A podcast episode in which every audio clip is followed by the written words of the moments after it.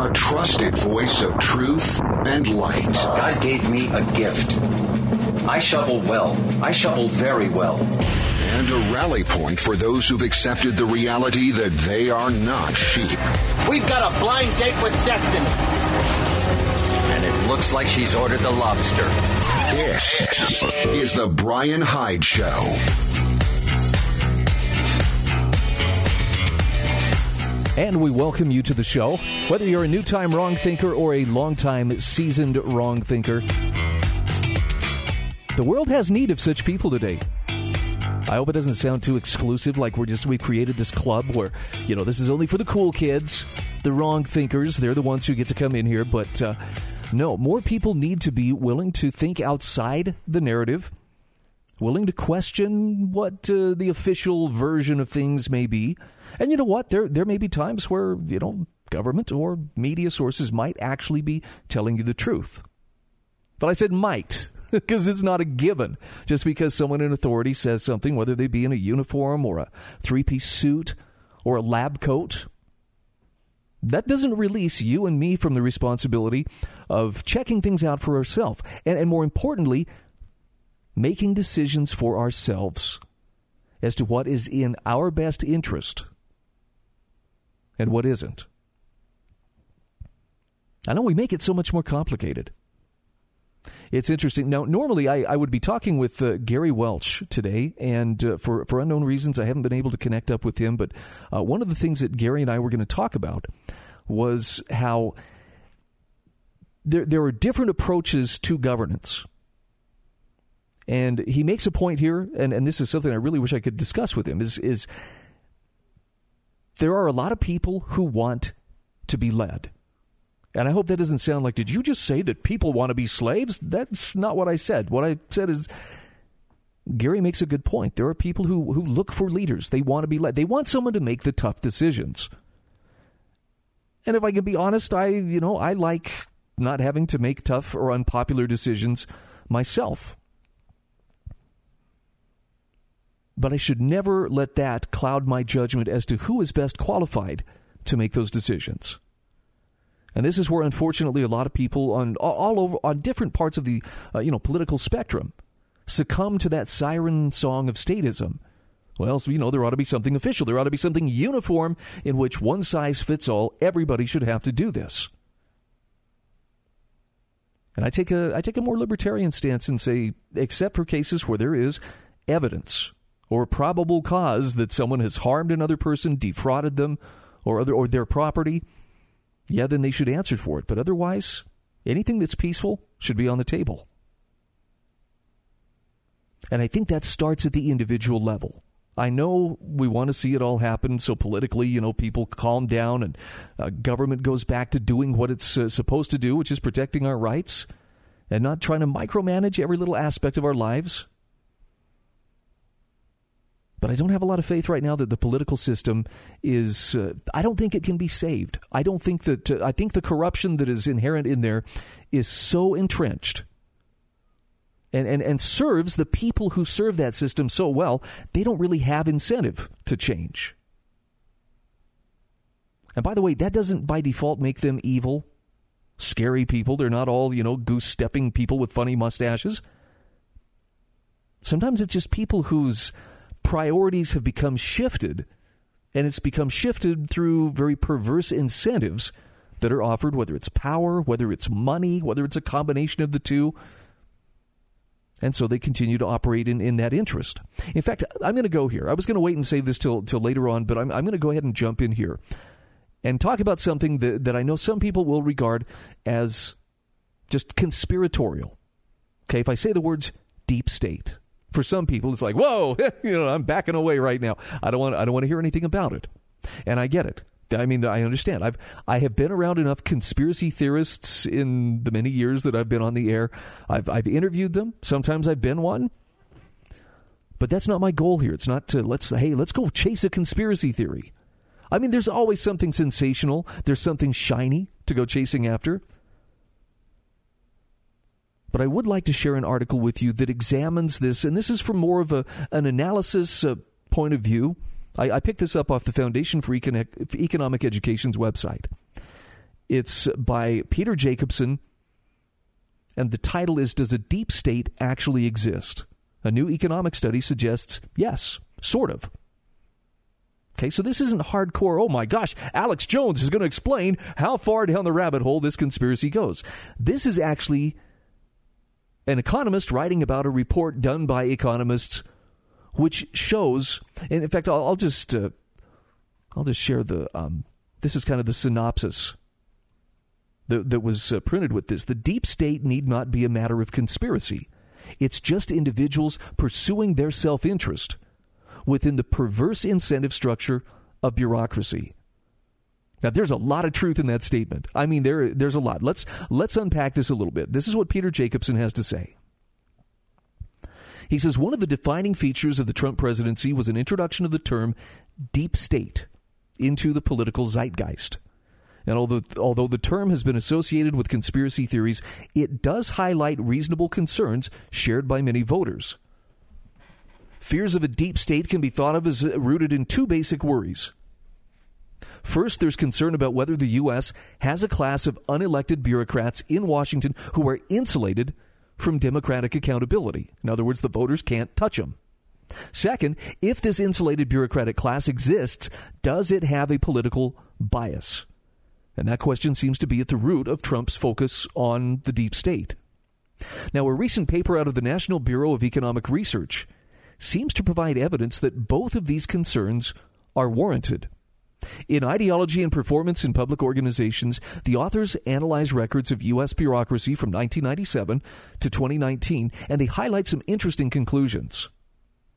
The first finding is that the makeup of U.S. federal bureaucracies tends to have an anti conservative bias. Democrats made up around 50% of bureaucrats from 1997 to 2019, whereas Republicans made up only 32% in 1997. That number actually fell to 26% in in uh, 2019. Crazy stuff, huh? And further, as you look more at the more senior positions, bureaucratic overrepresentation of Democrats increases. Now, the study also finds evidence this clearly isn't the result of some conspiracy. Rather, what it means is more educated Republicans tend to not become bureaucrats, whereas more educated Democrats do. And further, even Republicans who do self self select rather into bureaucratic jobs tend to voluntarily exit more frequently. But the article here says the reason for the biased outcomes doesn't alter the fact that bureaucrats do tend to lean left. Now, that does have important implications for policy. Now, another finding of the study is that U.S. bureaucrats are indeed somewhat unaccountable to democratic outcomes. And from the data analyzed, the authors find no clear increase in exit from bureaucracies in the Clinton to Bush transition, the Bush to Obama transition, or the Obama to Trump transition. In other words, bureaucracies don't change composition significantly when the president changes. By the way, can I just point out, there are some of us who've been saying this for many years. It's great to see someone else coming at this from another angle and arriving at the same conclusion. Now, Peter Jacobsen says at first this may not seem bad. If everyone quit or got fired whenever the president changed parties, it's possible some important knowledge could be lost in transition.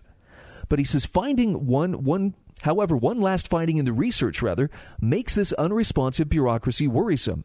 So here's why. The authors find bureaucrats tend to perform worse when they are politically misaligned. In other words, when the bureaucrat is of a different party than the president. When that happens, projects tend to be more costly. This leads to the author's conclusion that uh, political misalignment is detrimental to contract performance. And therefore, whether intentional or not, bureaucracies seem to be unresponsive to the will of the majority. So, if bureaucrats are unaccountable for ineffectiveness, less effective under a president of the opposite party, and most bureaucrats are Democrats, well, then it seems conservative concerns are warranted, at least to a degree. Even despite the fact that overrepresentation of Democrats is due to self selection and not conspiracy, the result will be a bureaucracy which is ineffective at working with Republican presidents. I mean, that explains. That explains a pretty good portion of what happened under the Trump administration. And the problem of bureaucracy is why would it be that we have a bureaucratic class that neither represents the views of the nation as a whole nor is responsive to the desires of the people? It says if politicians or bureaucrats were purely interested in supporting the will of the people, this would be a reasonable expectation. However, as the public choice tradition of economics points out, there's no reason to expect the goals of individual bureaucrats are going to line up with the goals of the voters. I'll have a link to this in the show notes, and I strongly recommend take a look at this. Peter Jacobsen, writing for the Foundation for Economic Education, does a deep state actually exist? According to a new economic study, the answer is yes, sort of. So, you know, maybe the kooks actually got it right. starting to look that way. When we come back, Gary Welch joins me. We'll be back here in just a moment.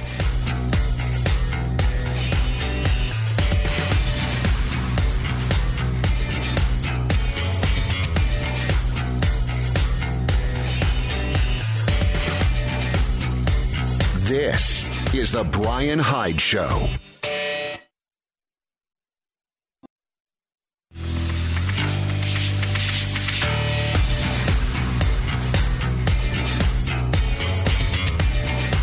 This is The Bryan Hyde Show.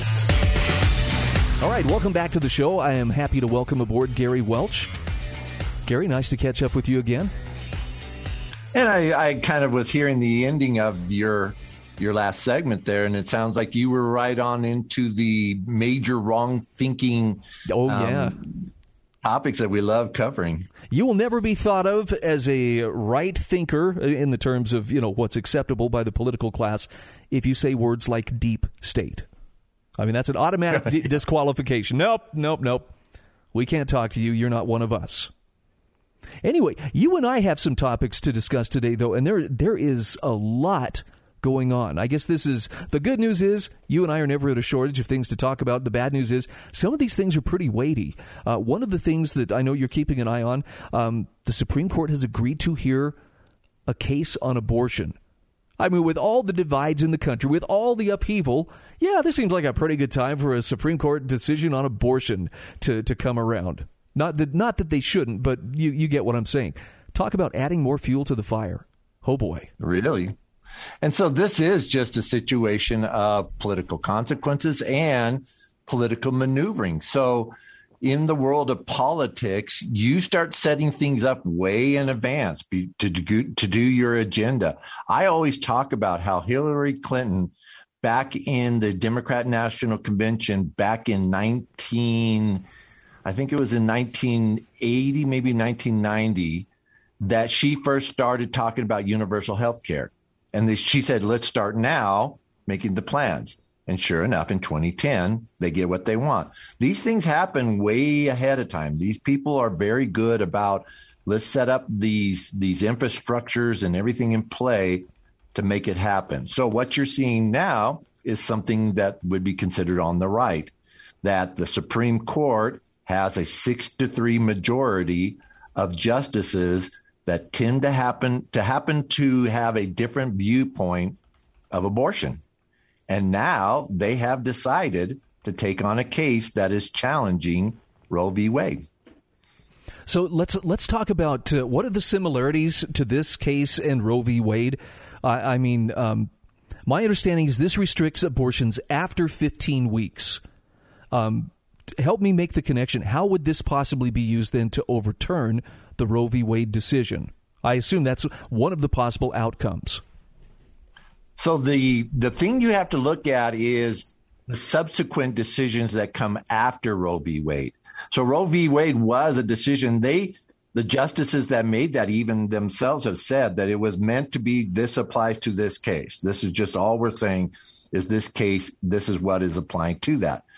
But ju- but justices and the lower courts after that have made lots of decisions regarding Roe v. Wade, and they have said that this is paramount, that this is solid, that there is no deviation. It is what it is.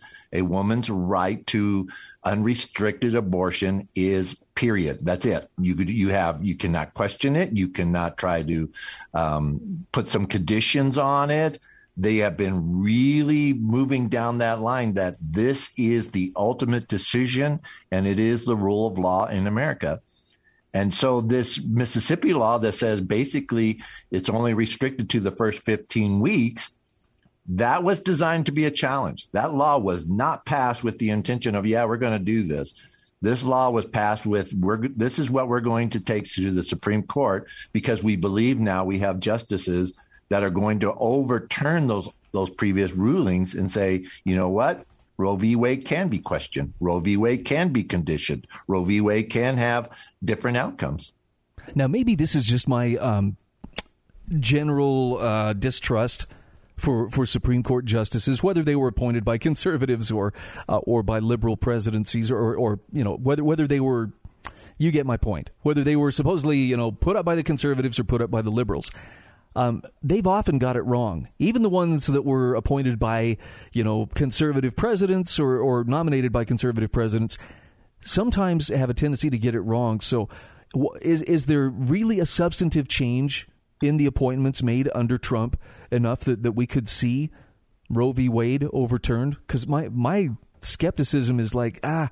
I've, I've I've had my hopes up before many times and they've just disappointed me. I don't know what I would see differently this time. Yeah, justly justly pessimistic. You, you, we've seen this before, where these cases have came up to the Supreme Court, and the decisions being made on them are just absolutely different than what would be expected on that. But that they decided to listen to this case does give me hope. That's where my hope comes from. And I do believe that Trump was using his position as a president to make appointments that reflected this this non-deep state attitude that he had and that he was really challenging the Republican Party itself. He more than challenging the Democrats, he challenged the Republicans. He absolutely came out and said, "Look, I do not like the status quo. I do not like the way things are going, and we're going to do them differently."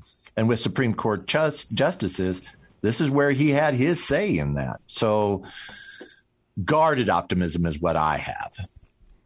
Is it is it likely just to spark um, I don't know deeper division? I, am not. I'm not asking whether you know has has abortion suddenly become the right thing. Um, I'm still pretty clear on where my moral compass points on this. But what is the likelihood of anything changing substantively as a result of, of the Supreme Court agreeing to hear this Mississippi case?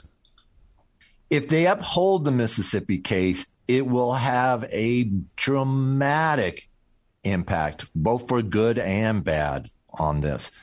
Because it will. It will be basically saying we are giving states the authority to modify Roe v. Wade and make conditions uh, to what they want to do. So, on the one side, you're going to see the pro lifers start pushing agendas within their state legislatures, and especially in these red states where there is a strong pro life um, kind of population within there, you're going to see them push hard for this. And then, like a state like Utah, you can absolutely guarantee it happens on Tuesday. On Wednesday, the legislature is introducing a bill. It, it will be like that. The other side of that, however, this is going to have a big impact on them because they are going to push very hard to get this restricted. And here will be the big test where I think this is going to come. We've, you know, we've had these discussions about expanding the Supreme Court.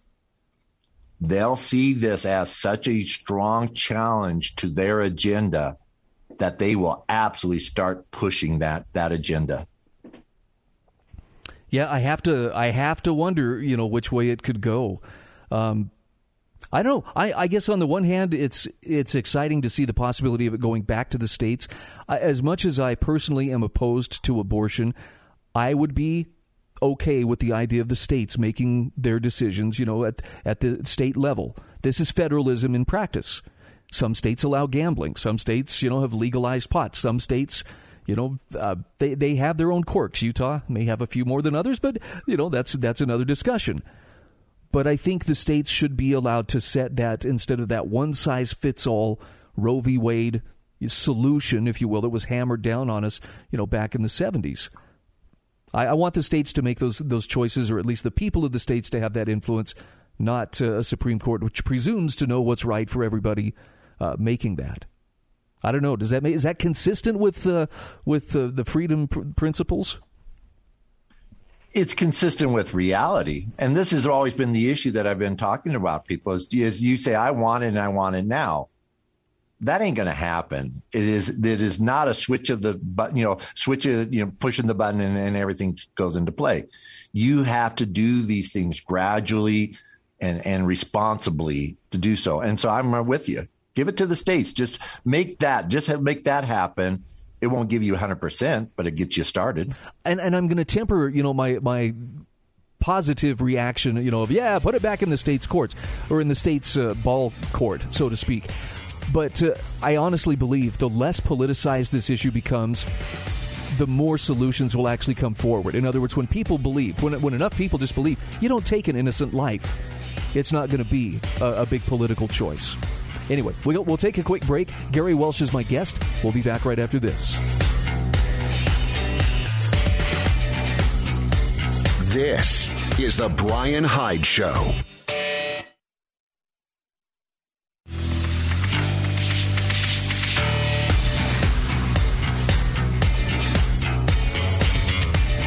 This is The Bryan Hyde Show. Hey, welcome back to the show. Gary Welch is my guest. We have many, many things to cover. Did, did we did we cover the abortion case going before the Supreme Court? Is there anything more that needs to be said there? No, I think we covered it very well, and and I think we emphasized it at the end that yes, we recognize the right to life is a big deal, and that that is the goal but you know take your wins however you can take them and and to your point if if if the win is let's let states decide that's a win. Let's take it. Yep. Yep. Well gal no easy answers but that's that's what happens when we get politics involved. Hey, speaking of, of getting politics involved, um, talk to me about the Capitol Riot Commission for the House of Representatives. I don't watch news media these days, and so I have not been seeing what's been going on there. But um, uh, is is there a commission examining what happened at the Capitol on January sixth? And gee, I can't imagine what kind of things they, they must be discussing. What what am I missing out on, Gary? So, from the very beginning, the Republicans have been very concerned about this commission. The Democrats wanted to start it right away, even um, while Trump was still in office, they wanted to push this agenda. And the Republicans have been very skeptical about it. They they were always concerned about what would this commission look like. Do you want to find the truth or do you just want to pin this on Trump? And considering right now that Trump is by far the the the most likely contender in 2024, what would be nicer than to have something come out within the next two years and basically said, yeah, he caused all this. This is this is all him that that that got these people killed. So so the House of Representatives wants to start this Capitol riot commission. But here's the funny part. The House minority leader, a Republican, is opposing it. And why would that be? simply because he has a lot of skepticism about what's going on. But here's the funny part. So here's the behind the scenes things that most people don't think about. You would read this in the news and you would just go, oh, okay, they're just trying to get this commission going. And of course, the House minority leader is opposing it because it's a Democrat initiative. So they are opposed to everything. But what happened was the House Speaker, Pelosi, got together with another Republican John Katko, who is a never Trumper. He's opposed to Trump. He's always been opposed to Trump, and he's part of this where they're trying to clean up the House of Representatives and get rid of these these anti-Trump uh, guys like Cheney that they just did last week. Well, he's one of them, and him and Pelosi came in and they put this bill together. So now there is a bill in front of the House of Representatives for starting this commission, and that's a deviation from how things are normally done. Usually you work with the House minority leader. The, the Speaker of the House and the House minority leader are the two people that have been kind of designated as what moves forward and what does not. And what you're seeing here is a runaround. They're going around him and picking this other guy to to push this agenda. So the House, you know, the minority leader, uh, McCarthy, Kevin McCarthy, is coming out and saying, "Hey guys, uh, they're pulling this run around, and what they are trying to do here is basically a kangaroo court of just trying to justify their their agenda. I guess we shouldn't really be surprised, though. I mean, right? Look at look at what all the effort that went into um, contesting Trump when he was in office, all the effort that went into impeaching him twice, including once after he left office. Um, I guess I shouldn't be surprised to to see you know the degree of chicanery that they're they're willing to engage in. I I'm very. And con- it goes, oh, go ahead it goes to your point about the deep state. So here we are seeing within the House of Representatives, you are seeing this of how do we manipulate these these bureaucrats and these these lifelong status quo deep state Republicans. Um, you just like, yeah, let's team up. The Democrats go, hey, look, guys, let's team up, and we can uh, get rid of this guy and get him out of your party forever. I mean, I'm not, I'm not a real big fan of Trump but this yeah. is this is low even for the political class. This is this sounds really sleazy. But again i watch I, have seen some of the the um, quotes from like nancy pelosi talking about you know the desecration of our sacred temple of democracy blah blah blah. Um, gary i just watched footage yesterday. This is the first time i've seen this footage but it could not be more clear. There are people, including the, the dude with the buffalo hat on, you know, they're in the Capitol, talking with Capitol Police and calmly reasoning with Capitol Police and being told, if you guys will stay peaceful, you can come in here and protest.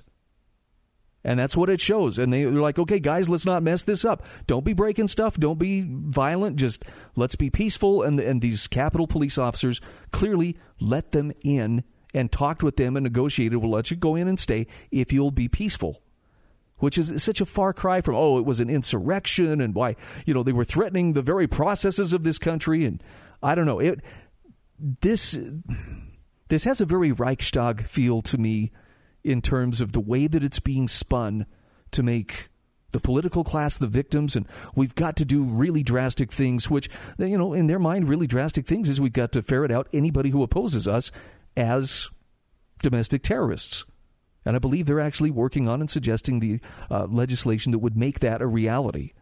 So that's a big concern. I think they're lying. I hope that's not rude to say so, but I, I, think they're, they're a bunch of drama queens and they are lying through their teeth when they portray that as, you know, uh, as some kind of an organized effort to overthrow the government. I don't know. Tell me where I'm wrong. I'm probably missing something here. No, you're not. You're spot on with this. And that's just exactly what moves on in politics. It's the behind the scenes things that you do not see that really tells you what is happening. And so what you're seeing is is this these there is a bunch of Republicans within the House of Representatives that are very much on the Democrat side as far as opposing Trump. They they make strange bedfellows. It really does. You will find that normally they hate each other, but when you have a cause that that they both want to do, they'll join up together and no problem at all and that's exactly what you're seeing and the the efforts that they make where they they'll break their protocols they break their normal routines of doing things to get this agenda through just kind of shows you how strongly they want to push this they want to give it legitimacy so this commission that's all that is is we're going to le- legitimize our accusations against trump that's what this is all about I can't remember if I asked you this. If I did, I please I, I apologize. But have you heard any, you know, uh, anything in the wind about uh, making plans to arrest Trump? In other words, not only declare him responsible for uh, the Capitol Hill insurrection, but to actually charge him and arrest him. You hearing anything, any talk about that? Not from reliable political leaders, only from the social justice warriors and the okay. radicals. Okay, fair enough. I, you know, I've seen an article here or there that says that, hey, this is being discussed in some circles, but I don't know to what extent that would be. I mean, look, if Keith Olbermann was going off on it, that's just Keith Olbermann having a moment, right? Right. You know, he's, he's kind of known for that. You will even find that in the House of Representatives, there are some very hardcore, radical leftist, socialists, anti-Trumpers, and and they really hate him. And you and I are on the same boat. I'm not a Trump fan. I'm not a supporter of him. To me, he's just the guy, right? I like him in some areas. I don't like him in others. But what I see going on, it's not so much about Trump. about just exposing the apparatus of what is happening because they can do this to anybody, anywhere. And that that is what I'm concerned about. That's what I'm trying to expose using him to basically flesh this out and get and put some light on it gives us that great opportunity. So don't look at this as a hey, Gary's a Trump supporter. I'm not. No, but I get it. I'm very much a, a not a supporter of the deep state. Yeah, the the lengths to which the state will go, the deep state or otherwise, you know, will go to protect itself is is pretty remarkable. And you know, if if there's anything I can say that would be, you know, in deference to Trump, whatever faults the guy had, he clearly was a frustration at some level to a lot of the people within that apparatus.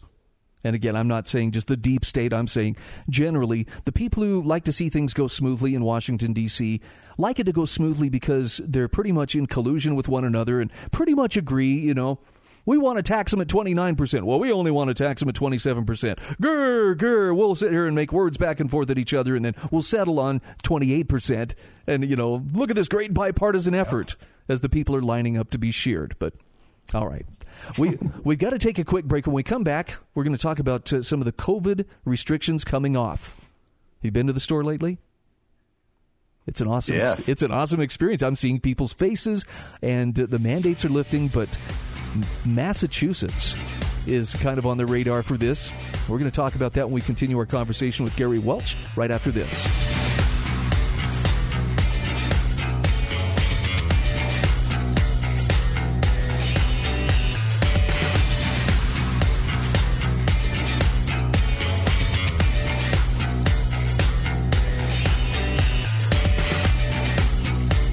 This is The Bryan Hyde Show.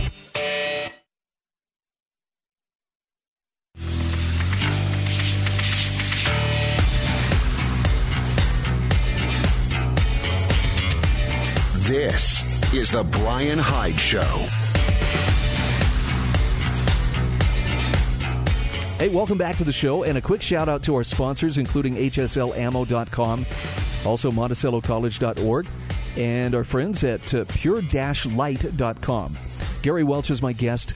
Gary, uh, you had mentioned to me that uh, Massachusetts is actually uh, removing its COVID restrictions. Here's why I'm shocked. I had some friends in Massachusetts a couple of weeks ago, and they said that was one of the most ruthless, stringent places they had ever seen in terms of, uh, you know, if you if your mask came over the tip of your nose, somebody would yell at you. I mean, just ruthless in how they were enforcing it. And yet, how did they? How is it that Massachusetts is moving up its its removal of COVID restrictions by two months? I guess it's ending in the middle of next month. This is a big deal, and you have to again look behind the scenes. Don't look at it as oh they're moving it up by two months. What does that mean? Type of thing of not paying any attention to it you got to understand that there is a lot going on with this. And one of the things that is happening in this is that uh, Governor Charlie Baker, he's basically indicating that he wants to run for a third term. So for him to do this, that is a huge indicator that they don't do anything without polling and polling and polling again and and it's got to really show something to them. If it's a 50-50, they'll they'll sit on it. They won't do anything. And for him to do this, knowing that he's planning to run, it means that the polls told him that if he didn't, he wasn't going to win. So, upholding those COVID restrictions is starting to get radioactive. Excellent. it's about time. Now, is is it just a matter? Is the public finally starting to, to hit that point where, you know, they they've had it? I mean, I have my own thoughts on this, but I want to know: Are you seeing that COVID fatigue bright and, and clear? This is a big indicator. Massachusetts doing this of all the states. You know, uh, when you see things like New York, Massachusetts, California, Oregon, those states, when they start showing COVID fatigue that means it's really here, that it is hit and it's on, it's in full force right now. Uh, if you see the red states doing it, yeah, of course, we're, we're, expecting that. And for this to happen very quickly shows the implications of what Florida and Texas and Utah and other states did by just basically saying, hey, we're, we're knocking everything off, we're stopping it. And nothing happened. Nothing happened. And so the public saw that, and now they are really saying enough is enough. We're done. Uh, I don't know if they're really ready to come back, and I, I, that's the other side of things that I'm seeing that it's encouraging me. There are now people starting to question a lot more than just you and me. Now there are some big players out there that are questioning: Did the government do the right thing? But most importantly, we're starting to see that they are pulling this out and it is coming down very quickly. Well, I, I take that as a very good sign. And at the same time, there's a part of me that wants to say, What took you so long? Why didn't you guys recognize this sooner? I mean, it's not like, you know, I'm not a rocket scientist. You don't claim to be a rocket scientist, but it's not like people weren't saying, Look at what this is doing. Yeah, and I've I've been saying for the long time it was going to be this summer. Um, so um, it's actually happening a little bit faster than I expected, but then again, it's not surprising to me. It it, it could go on so much. There is just always that factor that when people are afraid, they do not think, they do not use reason. They act out of fear, they act out of emotion. And then the problem comes in that they have to justify their actions. So now we get stuck into that of, of excusing it and, and talking away. But eventually we come around. We eventually will come around and we'll look at this and we're going to go, you know what? May, I think they did pull a lot of bad mistakes in this. So, will there ever be accountability? Because I'm looking at uh, uh, what's his name, Andrew Cuomo. Yeah, the guy who ordered all of these uh, people into nursing homes and caused, uh, I think, I think it's conservative to say tens of thousands of deaths due to COVID by by forcing people to go into nursing homes. Um, he wrote a book. He got a five million dollar deal, knowing full well that they weren't even going to sell that many copies of it. That doesn't sound like a guy who's worried that uh, he's going to lose a moment of sleep or miss a meal because of, of his poor actions. Is, is he going to skate on this? Obviously. I've been wondering what he's going to title the book of uh, How I Killed 10,000 People in One Day. Um, I mean, what's the title of the book going to be? If I because, did it. That's perfect. That is absolutely perfect. But yeah, he's and and you can almost imagine that he's going to come out and try to justify that because he is coming under fire now. He is absolutely, and again, another indicator that in New York, a very liberal, very progressive state, a state that really did buy in to the COVID narrative, they're coming after him for this. He is really being questioned and grilled about the decisions he made regarding this.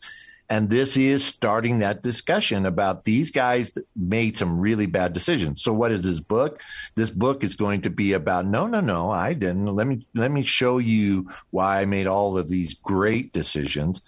And that book is worth five million dollars to him, which gets me to start asking, like, dude, what are you doing up there then? If you're not being a governor, if you're writing two books in a row, both of them basically saying how great you were in handling the COVID crisis. Well, I I can only reflect that there is an there's an ultimate justice, but uh, it it just it's so frustrating to see the the worst of the actors who who put into place policies that that measurably harmed people. You know, they they seem to have the power to skate on this and I'm not saying that I want people throwing garbage at him as he walks down the street, but I just want people to recognize more clearly what happened there was wrong. And uh, worst of all, it was unnecessary. It wasn't necessity. It wasn't, well, we had to do something.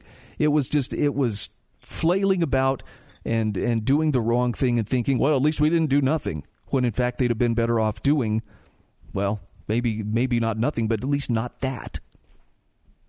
Yeah. Keep it hidden. When it's exposed, lie.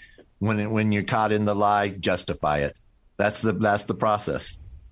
So let me ask you this. Um, I just want to get your take on on. We're, we're at a very interesting place right now where the mask mandates are coming off. Costco will no, will no longer hassle you if you go in there without a mask. I think Harmon's in our home state of Utah no longer hassling people about it. Is this just the eye of the hurricane, or are we on the other side of this uh, lockdown crisis? I would not get too optimistic about this. Um, there are still too many people believing that this was necessary, that that this was it was the disease's fault, not government's fault. Um, I just though I mean the evidence is becoming so overwhelming. I just don't know how they can continue perpetuating it, but they want to. Um, we talked about this last week, where they they want to also just put that fear back into us by saying, "Hey, it's coming around again. Get ready. It's coming again. We're you know we're going to have to do this again." Um, and and that's going to be really the test, I think, if they try to pull that one. That's what I'm hearing too. And and and my goal here is never to make people fearful or to to make them angry, but uh, that concerns me because look, we're we're going to be reaching. I know it sounds like a long ways off, but about three or four months from now, the leaves are going to start changing and we're going to start seeing cold and flu weather approach again. You're going to see cases go up of things like influenza as well as coronavirus. And I'm I'm worried, Gary, that uh, that's the people who clamped down so hard the first time and cannot admit that they were wrong are going to double down. That's my fears. They're going to clamp down even harder with the excuse that we're just we have to do this to keep you safe. And and I, I worry that there aren't going to be enough people with enough backbone to stand up and say, "Oh no, you won't." We'll take it from here. So last week we talked about you know the the vaccinations in in India, which was causing the spike in the cases. And this is the exact same situation as when you are treating bacteria with a low grade um, um, antimicrobial, where you're you're doing a, like a low grade penicillin, and because it doesn't kill it, then the the the organism reacts to it and adapts, and now you got a resistant bacteria. This is the exact same thing with COVID. With that vaccination that they put out, these people that were catching the disease, it didn't kill it. In fact, it was prom- you know, making it stronger and harder. And with that, then there's going to be that adaptation to it that's going to be resistant to vaccinations. Well, all I can say is we, we still have more interesting times ahead of us. I would encourage people uh, tune in and we'll we'll try to make sense of it. Gary, I appreciate you coming on the show as always to offer your insights into uh, just a few of the issues going on around us. Always a pleasure, Bryan. Always.